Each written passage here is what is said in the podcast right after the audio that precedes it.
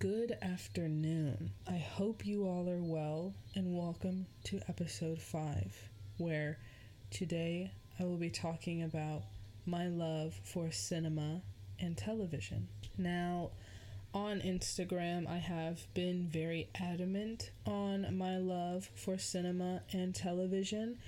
I do mostly follow accounts that bring up a movie from like a specific year or genre or they um do sometimes they do these anniversaries of when the film came out and then they share cool facts about the film or the actors and stuff like that. I think one of the Instagram accounts that I follow is like Film Enthusiast and then I forgot the other accounts that I follow, but I absolutely love those sorts of accounts because it exposes me to different movies that i I've never seen or it again reminds me of movies that I have seen that I've you know um, fallen in love with and appreciate and use as a muse for a poem or a song or a specific photo that I'm taking in a sense of like not in a sense but what I'm trying to say is um depending on what film I watched or what TV show I watched, I I know, no, I do not base my personality off of the show or said film. I just get inspired by it.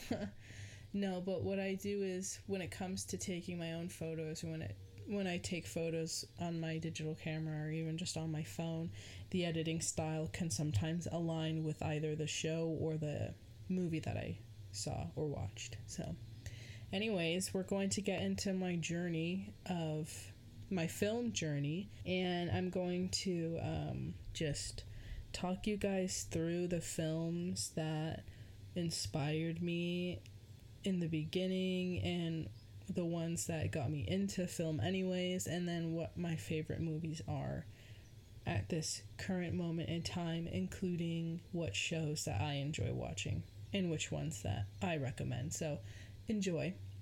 So I don't like this director because he's a dick.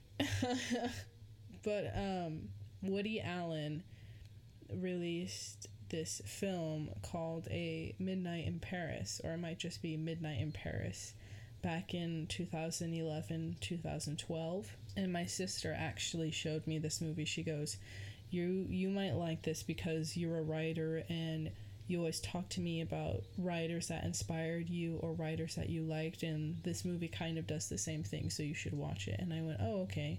So a midnight in paris follows gil bender who is a writer from malibu and he's married to this woman named inez or something like that played by rachel mcadams who's queen and gil bender is played by owen wilson.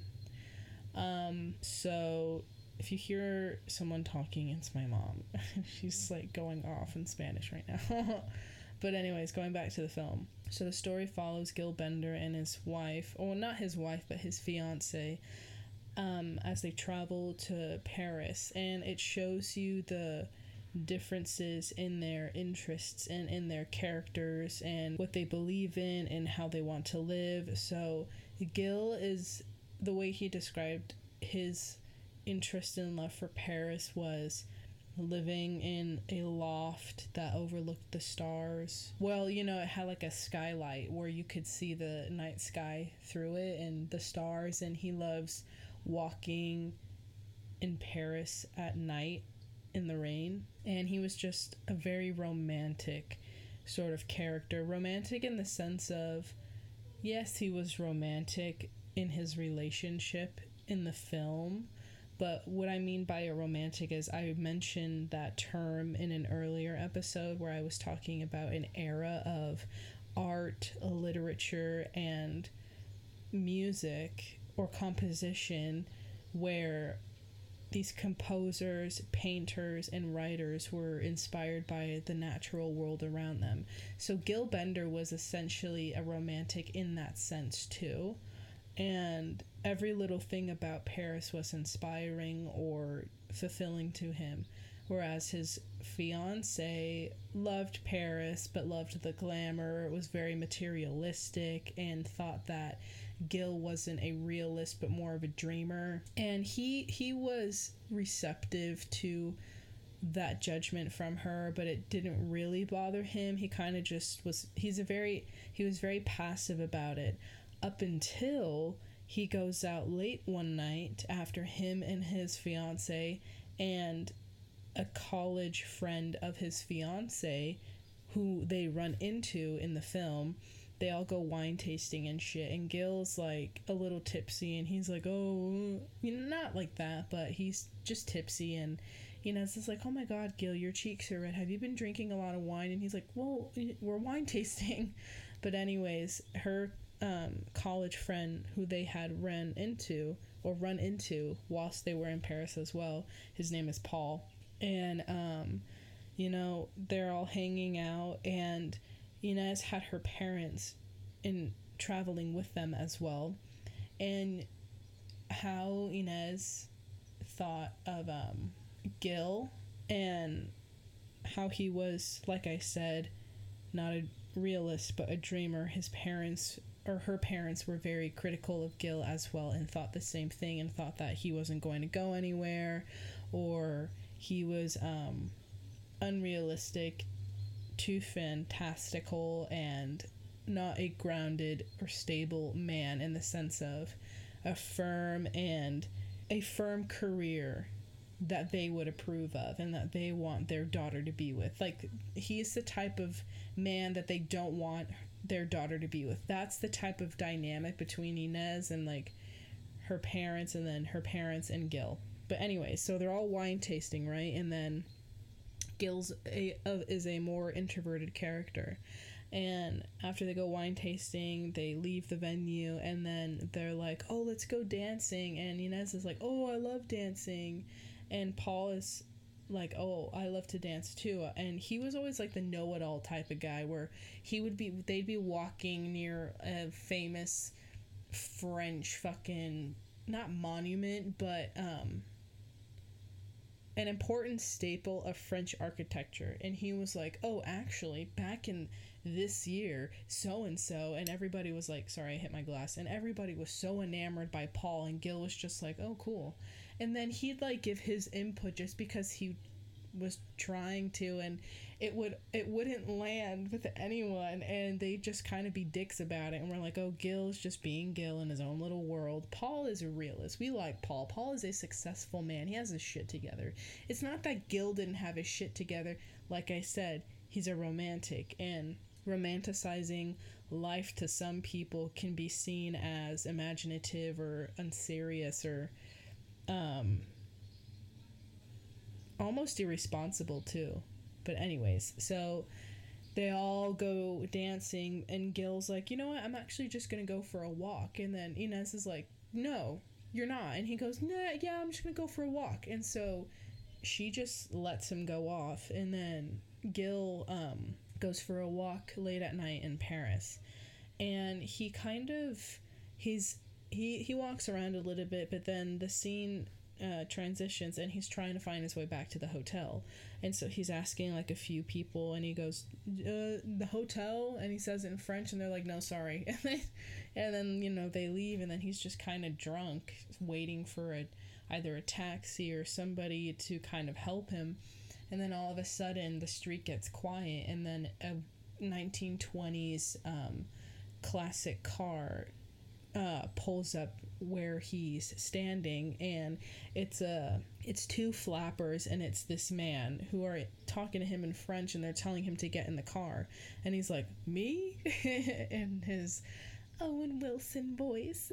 So he goes in and they're talking to him in french and he's just drunk like oh huh cool. And they like offer him champagne and they're all talking to him and then he's like, "Oh, this is this is kind of interesting." So then they drive to this um man, I haven't watched it in a while, but I'm trying to remember. Okay, so I think they drive to this like bar and then it's 1920s. All the flap the flapper era, right? The roaring 20s of France. So they go inside the bar and oh fuck what was the name hang on i have to look at the soundtrack really quick because there was a song. So okay, so he walks into the bar, and then um, hang on, let me just look at this.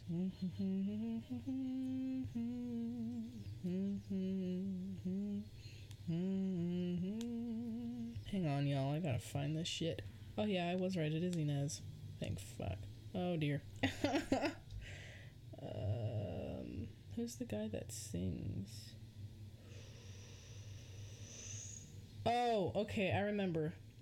All right, so they go into the bar and Gil is looking around and he goes, "Oh, you know, you can tell he's just thinking that it's a 1920s themed party and shit like that." But then the resemblance of the figures that he saw in the film were uncanny. And so he was kind of like all right am i drunk? Was there something in the wine? Am i actually losing it? Is everyone right about me losing it? And am i delusional? So bec- oh because he looks at a man who's playing the piano and singing and he goes that sounds like cole porter. And then the people around him are like no that's cole porter. What are you talking about so he's kind of like, okay, that's weird. That guy looks and sounds like Cole Porter. Maybe I'm drunk. and so then, like, he walks around and then he's introduced to Tom Hiddleston. This is the actor, okay? Tom Hiddleston. And he goes, How are you doing? And, you know, Gil's like talking and shit. And he goes, Oh, I'm, I'm Gil Bender. Nice to meet you. And then he goes, Ernest Hemingway. Oh, wait, no, not Ernest Hemingway. He goes, um, F. Scott Fitzgerald. And then he was like, huh? And then he goes, like, he doesn't say huh, but you can tell that Gil is like, okay, what the fuck is happening? And then, you know, Scott looks around and he goes, Zelda, Zelda, come here. And then Gil is introduced to Zelda Fitzgerald. And so Gil's like, what the fuck? You know what I mean? So, if you guys don't really know, I accidentally said Ernest Hemingway just because he is in this movie, but he meets Gil meets Ernest Hemingway later on in the film. But if you don't, if you are familiar with the name, but you don't know about F. Scott Fitzgerald or you don't know any books of his, um, F. Scott Fitzgerald is, as you know, most known for his uh, book, The Great Gatsby, which is good, but But one other good F. Scott Fitzgerald book that I read is called um, The Beautiful and Damned, which is really, really, really, really, really good. What F. Scott Fitzgerald would write about during his, um, in his, during his, what the fuck, guys? I can't talk. What F. Scott Fitzgerald wrote about was the struggle of, it, well, his characters always were depicted as mentally there was always a struggle both mentally and emotionally with his characters. As you know, Jay Gatsby, and I think the other character in The Great Gatsby's name is Nick, where you see this sort of turbulence or you see this essence of the characters where they're very troubled or they're withholding details about their lives or there's a lot of secrecy in F. Scott Fitzgerald's books, and there's almost like well, that's like the best way to explain. I'm not gonna even like keep going on this tangent, but um, in the Beautiful and Damned, that is expressed as well, and I feel like F. Scott Fitzgerald was writing from a place of. I don't really, I honestly don't know how to describe his writing, but that's the best way to explain the stories that I just suggested. Um, it sounds like he was trying to write from the perspective of like okay, just don't fucking yell at me for this, all right? I'm just gonna quote Justin Bieber. the song Lonely, where he's like, What if you had it all? Like, what if you had it all and nobody to call? Maybe then you'd know me. I literally drew a parallel between F. Scott Fitzgerald and Justin Bieber. I don't ever think that that's been done before, but I did it. Anyways, um, so what I'm trying to say is F. Scott Fitzgerald wrote about the glamour of the 1920s and that flapper sort of party era and that rich and well writing from a place of wealth but you notice that it wasn't everything just because of what the characters would struggle with like the beautiful and damned i think dealt with infidelity as did um and um and uh matrimonial turmoil. Shit like that. But i hope that makes sense. I'm, I'm kind of going on like a spiel here. I don't fucking know. Anyways um so um right so gil every night after this goes into the same car and he meets the writers that inspired him. And from that he um you see the development of Gil as a character and as a person in the film and where it leads him to making the decisions he made towards the end of the movie. And I watched it for that first time and I immediately fell in love and I started that's when I read um I knew about F. Scott Fitzgerald because I did read The Great Gatsby, but I'm trying to remember. Okay, well, I read The Beautiful and Damned after I watched the movie, and I didn't really read Ernest Hemingway, even though I knew about him and I did respect him, but he wasn't an, an, an interesting author or writer to me because I didn't resonate with him. That's the only reason why. But A Midnight in Paris was the first film that inspired. In, it just drew me into the world of cinema and from then on I've just been like watching all sorts of movies and falling in love with them and then being disturbed by a few and then not watching other ones just because I'm like, yeah, it was a good for the first time, but I'm not doing that again. I was 14 when I saw it and it changed me. The next movie that changed my life for the better was Howl's Moving Castle. because that helped me recognize my taste in men. I'm just kidding. Well, that's not a complete lie, but I'm not gonna get into that. But, anyways, Howl's Moving Castle because the soundtrack is beautiful, and every time it's summer or I feel like, you know, you know, it's like when I go to the wineries with family, that's what it feels like. It feels like Howl's Moving Castle but also, Howl's Moving Castle just reminds me of spring. And we are in the spring season right now up until June before the summer solstice. So it feels it feels akin and it feels familiar and it's and it's great. Um, why Howl's Moving Castle changed my life for the better. Um, well, it's cute. It's so cute. The development of Hal and Sophie's attraction 10 out of motherfucking 10. That's what I want. And also, I watched the um, English version, so it's um, Christian Bale voicing Hal. I mean, come on, it's Christian Bale. I love that guy. He's one hot, two love him. He's he's. I couldn't think. I can't think of anyone else that could do a Hal that could do Hal as well as Christian Bale did. But Howl's Moving Castle is a nostalgic movie because I saw it when I was a kid, and it's just a beautiful movie and it's timeless and it will always be good and it will always make your heart swell with joy in this jubilant energy. but there's not much for me to say about Howl's Moving Castle because it's just experience it for yourself go rent it on YouTube or something, or maybe it's on um, HBO Max. Find it on any streaming platform. Look it up, see where it's at, because you you are going to love it. But also, I'm trying to actually think of like a well thought um, opinion of or description of why Howl's Moving explanation, sorry, of why Howl's Moving Castle is so important to me. It just makes me feel like a kid. I get in touch with my inner kid, and it makes me lighthearted and like how I refer to uh, certain poets when I am in a mood and when I want to convey a specific a specific emotion. Watching Howl's Moving Castle makes me feel very um, light and um, playful and energetic. So that's like what I have to say about Howl's Moving Castle. It's just so good and it's beautiful and um, is funny as shit. Um, the Wicked Witch of the Waste. Annoying. Fucking asshole.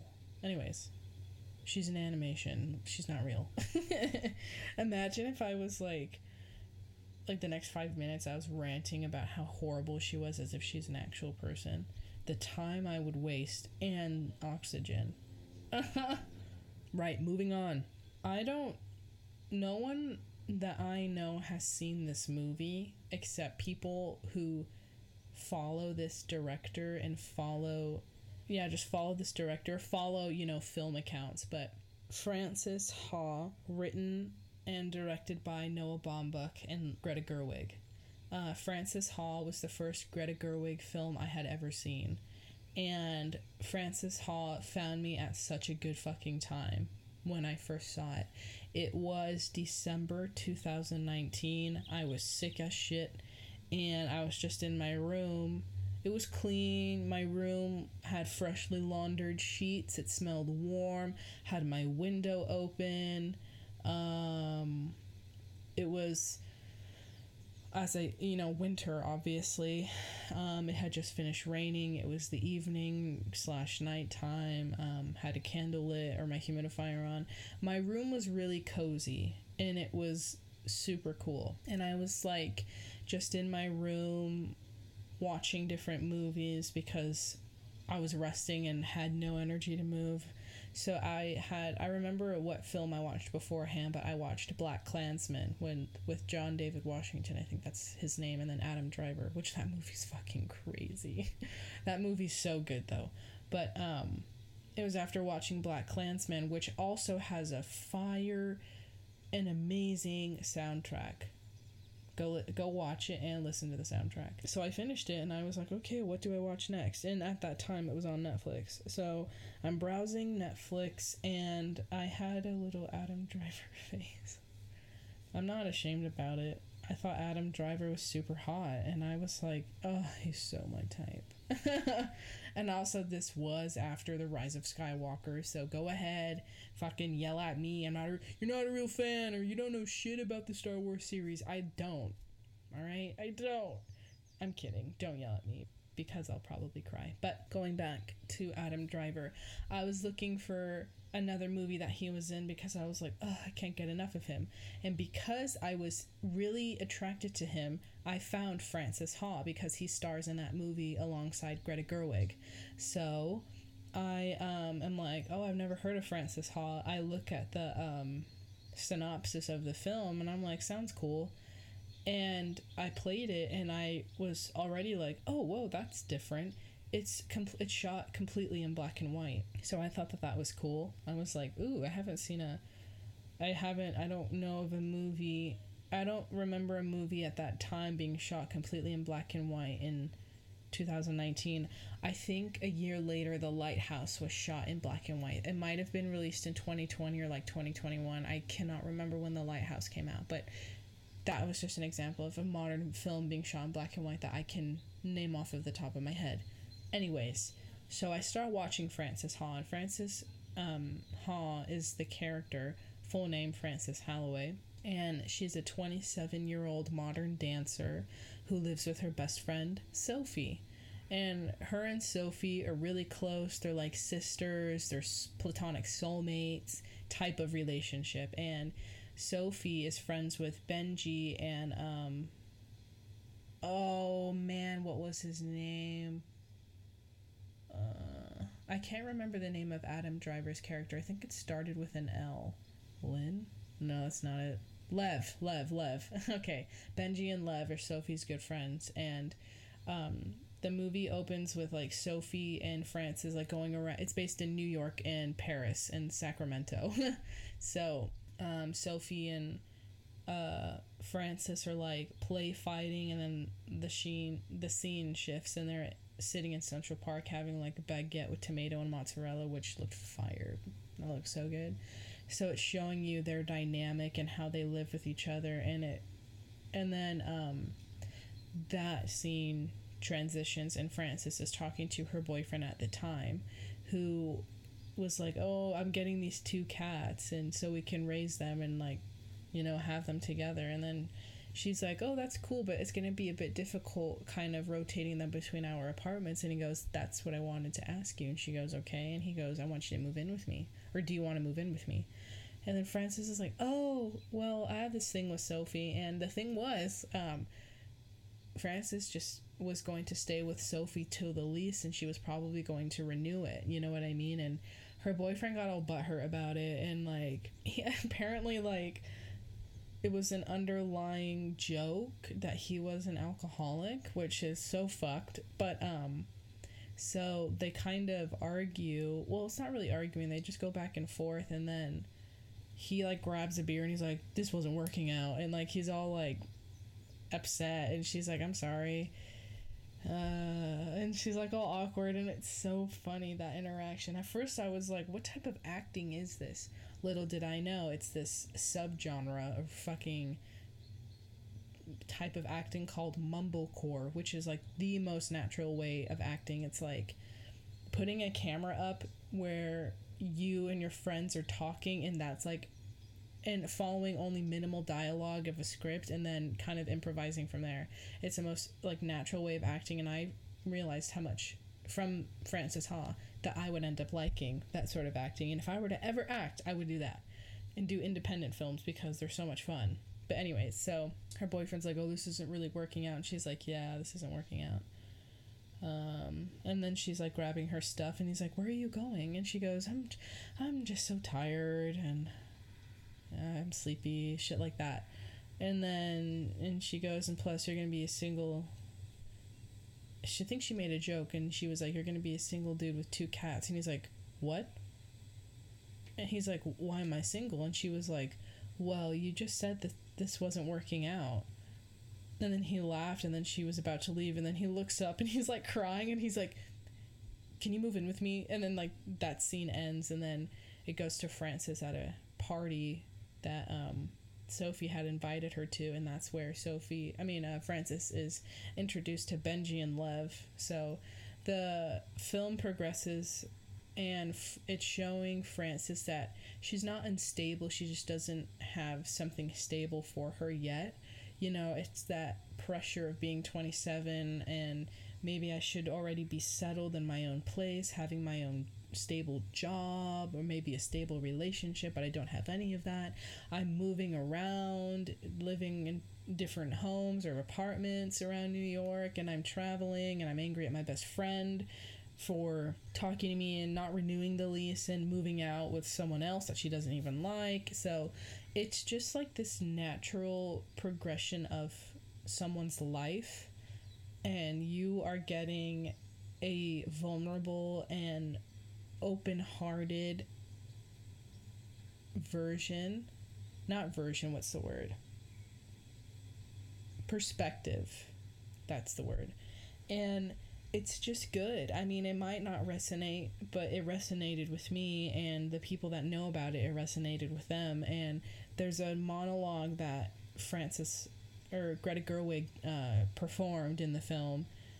And um, that's like the scene that I see where they draw parallels from different films. Like there was this one account that used that monologue and it was drawing parallels from different films where it's one person two people in the same room there's a lot going on around them they're talking to other people there's a lot of noise but when they look over to said person that's their person you know what i mean so it was a great it was a great monologue and it was a great fucking movie and it shows you a little bit of Paris and a little bit of Sacramento where she also I think filmed um, Lady Bird with Saoirse, Saoirse Ronan and Mr. Timothy Chalamet.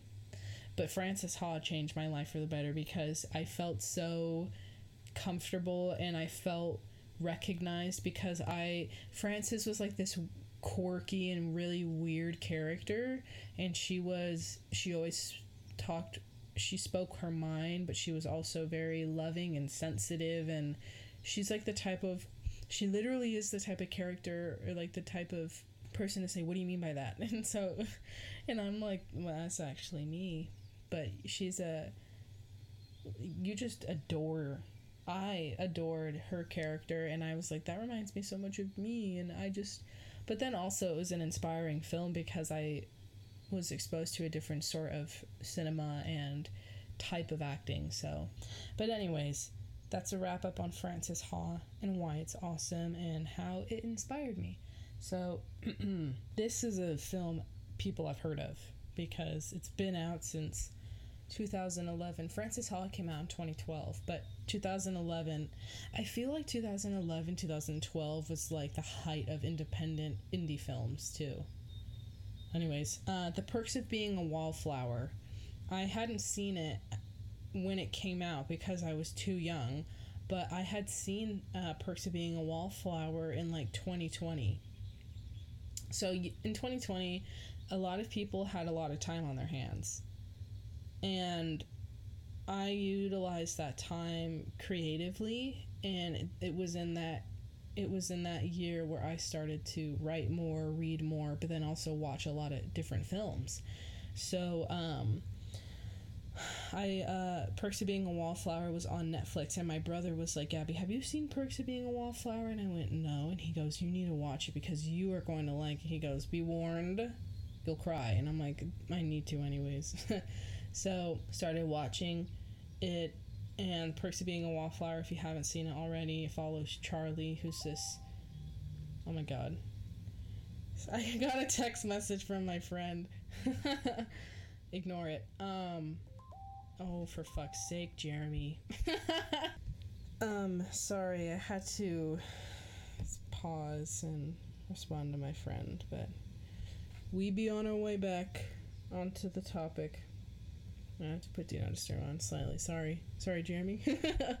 uh, anyways, um, right, so Perks of Being a Wallflower follows the story of Charlie, who's this very sensitive and introverted and fiercely kind young man who is a freshman in high school, and his um, friend, his best friend, had killed himself, and Charlie had experienced his own uh, trauma as a child, and that is later revealed in the film if you haven't seen it already, and in the book. And I have the book and I've read it, and it's even, it's even sadder than the movie, but it's so healing and moving, and it's just a such one of my favorite movies, and that's why I'm, you know, suggesting it in this episode. But anyway, so Charlie was just counting down the days until he graduated because he was just like, oh, great, I have to do this shit.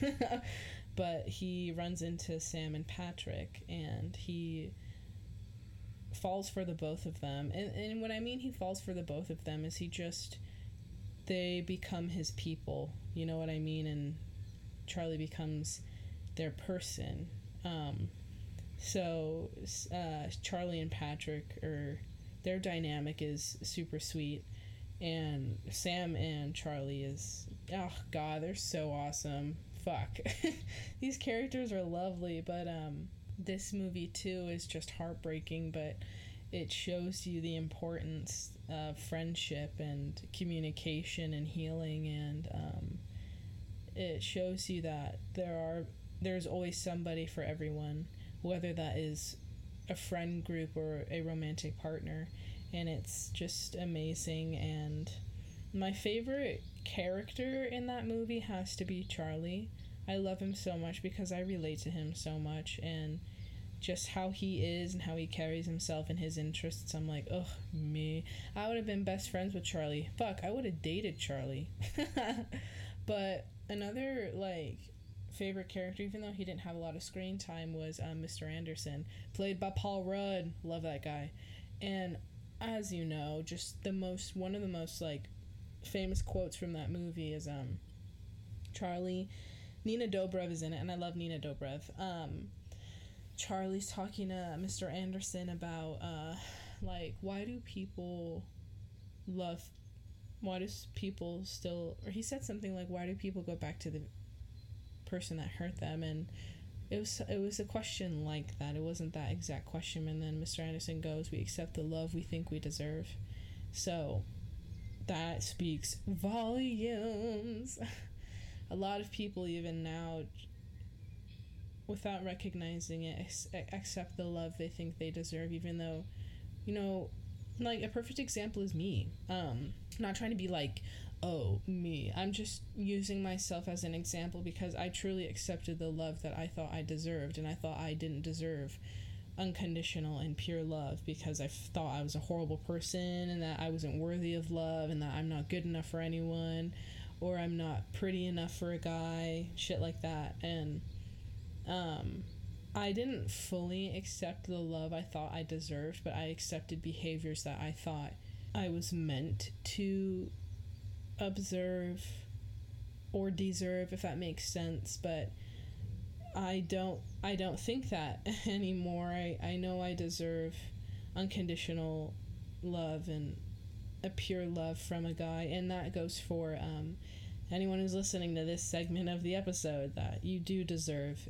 an unconditional and pure love and a love that is just right for you and you can reciprocate and return that love to someone that and and it will be the type of love that is just right for them right place right time you know what i mean but anyways um there were a lot of themes that I related to in Perks of Being a Wallflower, but it, there was also this element of understanding and recognition.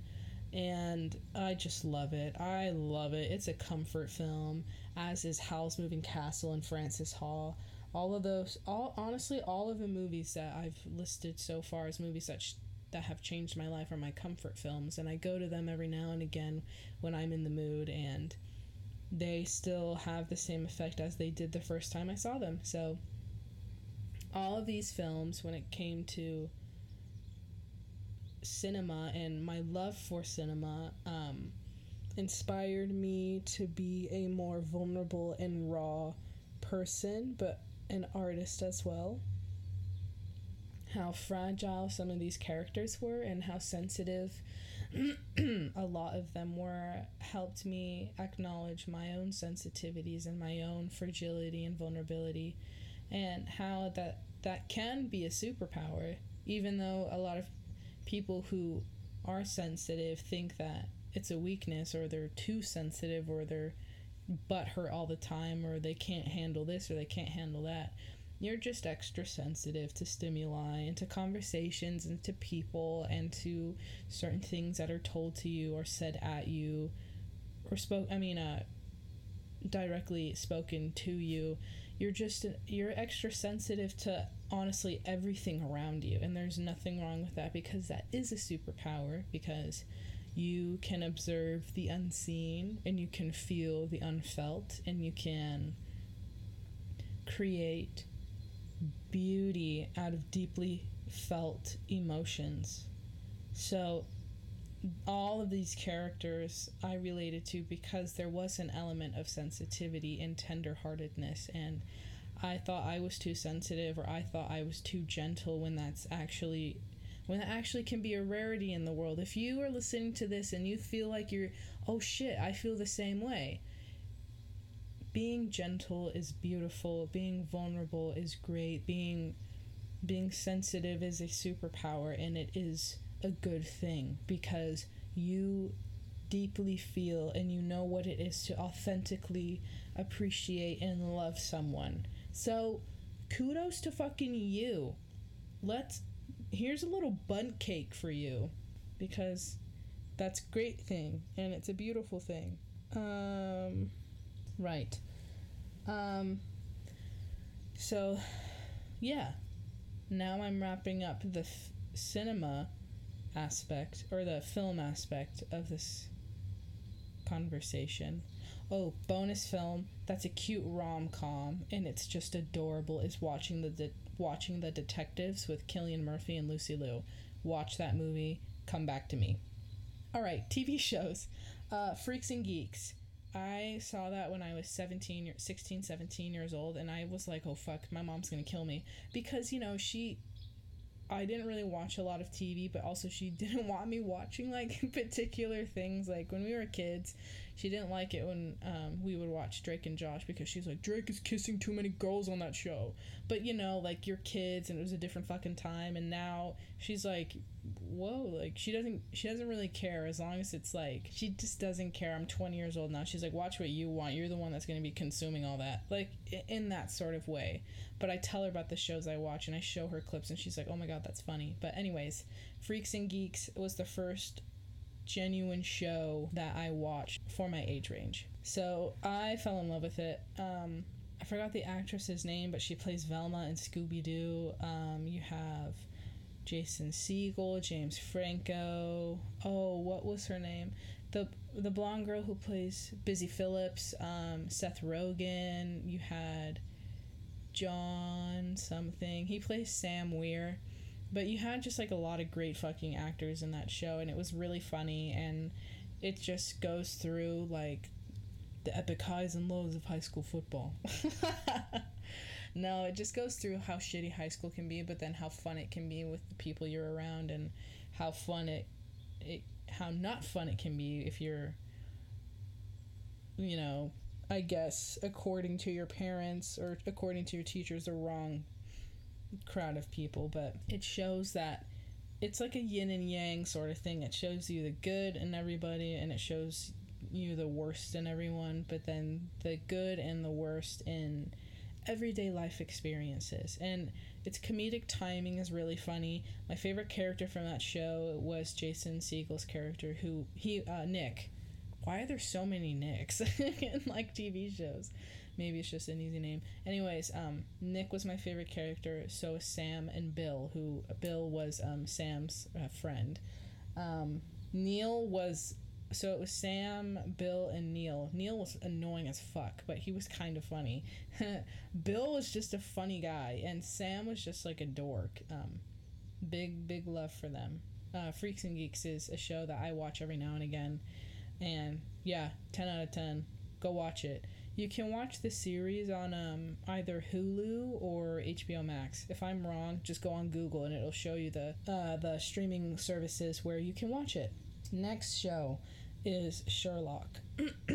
I was around that age, 16, 17, when I saw Sherlock. And this was the BBC um, Sherlock. If you don't know about it, it's with Benedict Cumberbatch and Martin Freeman, who I love both actors. Martin Freeman is in another film that I like called The World's End, directed by Edgar Wright, starring Nick Frost and Simon Pegg.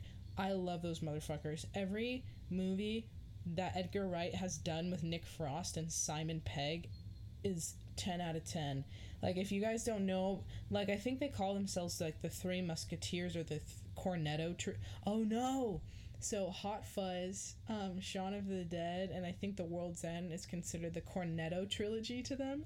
Cornetto is this British ice cream. It's like an, it's like how here in America we have drumsticks in the UK they have cornettos. It's essentially the same thing, but it probably tastes better.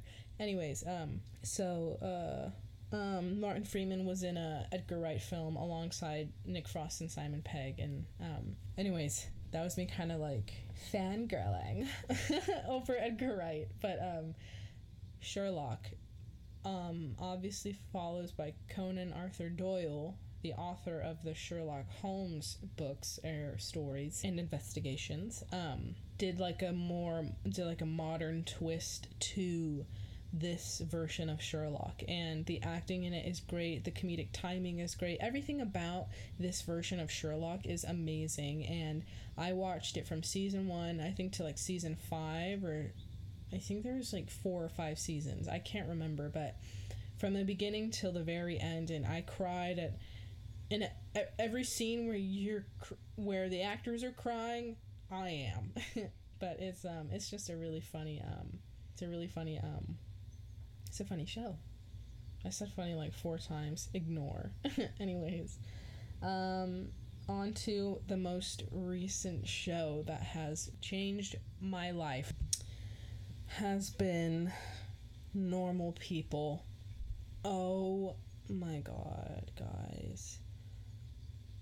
I first heard about normal people on TikTok and Tumblr, but I wasn't invested in figuring out what everyone was talking about. I just heard about Connell and Marianne on TikTok and like saw clips from the show, and then I would hear about it or read about it on Tumblr, and I'm like, who the fuck is everyone talking about? I was like, is this a movie? But um, I kind of just let it fizzle out and I didn't remember it by the next time I um, saw it again. And what I mean by that is like it didn't cross my mind up until I saw it again. That's what I meant to say. And I um, bought the book because I'm like, oh, that's what they were talking about. It was originally a book? Oh, okay. So I bought it, crushed. crushed.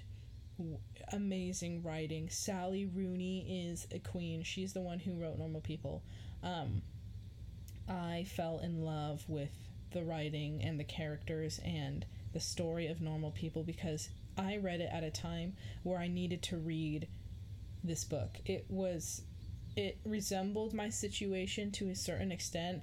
It resembled a romantic situation, but I was I felt so fucking understood in this book and it was just beautifully written and it gave me another perspective of my own romantic situation and just romantic situations in general and just understanding the complexity of people and their emotions, right? So, I read the book, I fell in love with it and I'm looking at it right now on my bookshelf and I'm just like, you are the love of my life. But as you know, it was adapted into a television, a mini television uh, series on Hulu. So I read the book and then I read some, and then I read another Sally Rooney book, and then I was like, oh, right, Normal People's on Hulu. I'm to watch it. So I watched it like for a few days. It only took like three days, three to four days to finish the series and I was like I cried when the characters cried and I just I loved that show and it changed my life because shows you again the development of the relationship between Connell and Marianne and then how it progresses, how they ebb and flow in and out of each other's lives and how fierce he how fiercely he cared about her and how she cared about him and how well and how synchronized they were as characters and as friends at one point and then as romantic partners at another point and how his treatment of Marianne from the beginning to the middle to the end was stark whereas was stark different than how the guys that she dated in the show treated her and her friends how they treated her and how she then treated them in return. So normal people is one of the best shows i have seen um, I have a list of shows that I consider the best that I have seen. Number one is Peaky Blinders. I know I didn't. I was thinking of putting that in this episode, but I'm like, everyone knows about Peaky Blinders. I don't honestly want to talk about it because I was like posting about it like crazy when I was watching it. But um, yeah, those are just a few television shows that one made me fall harder for again television and how uh, a story can be told or how characters can be depicted visually and um, dramatically, I guess. But yes, well, there you have it. I hope you enjoyed listening to me talk about these films and television shows, and I hope you go watch them for yourselves because maybe they will make you feel the way that they made me feel. Maybe you might even feel, e- maybe you might feel even better. Who knows? But enjoy the sh- uh, movies and enjoy the films and wow no that's the same thing. Enjoy the films and enjoy the shows. And episode six is gonna be funny because one the title i came up with myself. I've been coming up with all these titles but the sixth episode title is funny. And the conversation that i'm going to get into you won't really expect to hear it from me but whatever You'll just you'll just see it when you hear it. Well, you'll hear it when you hear it. Bye.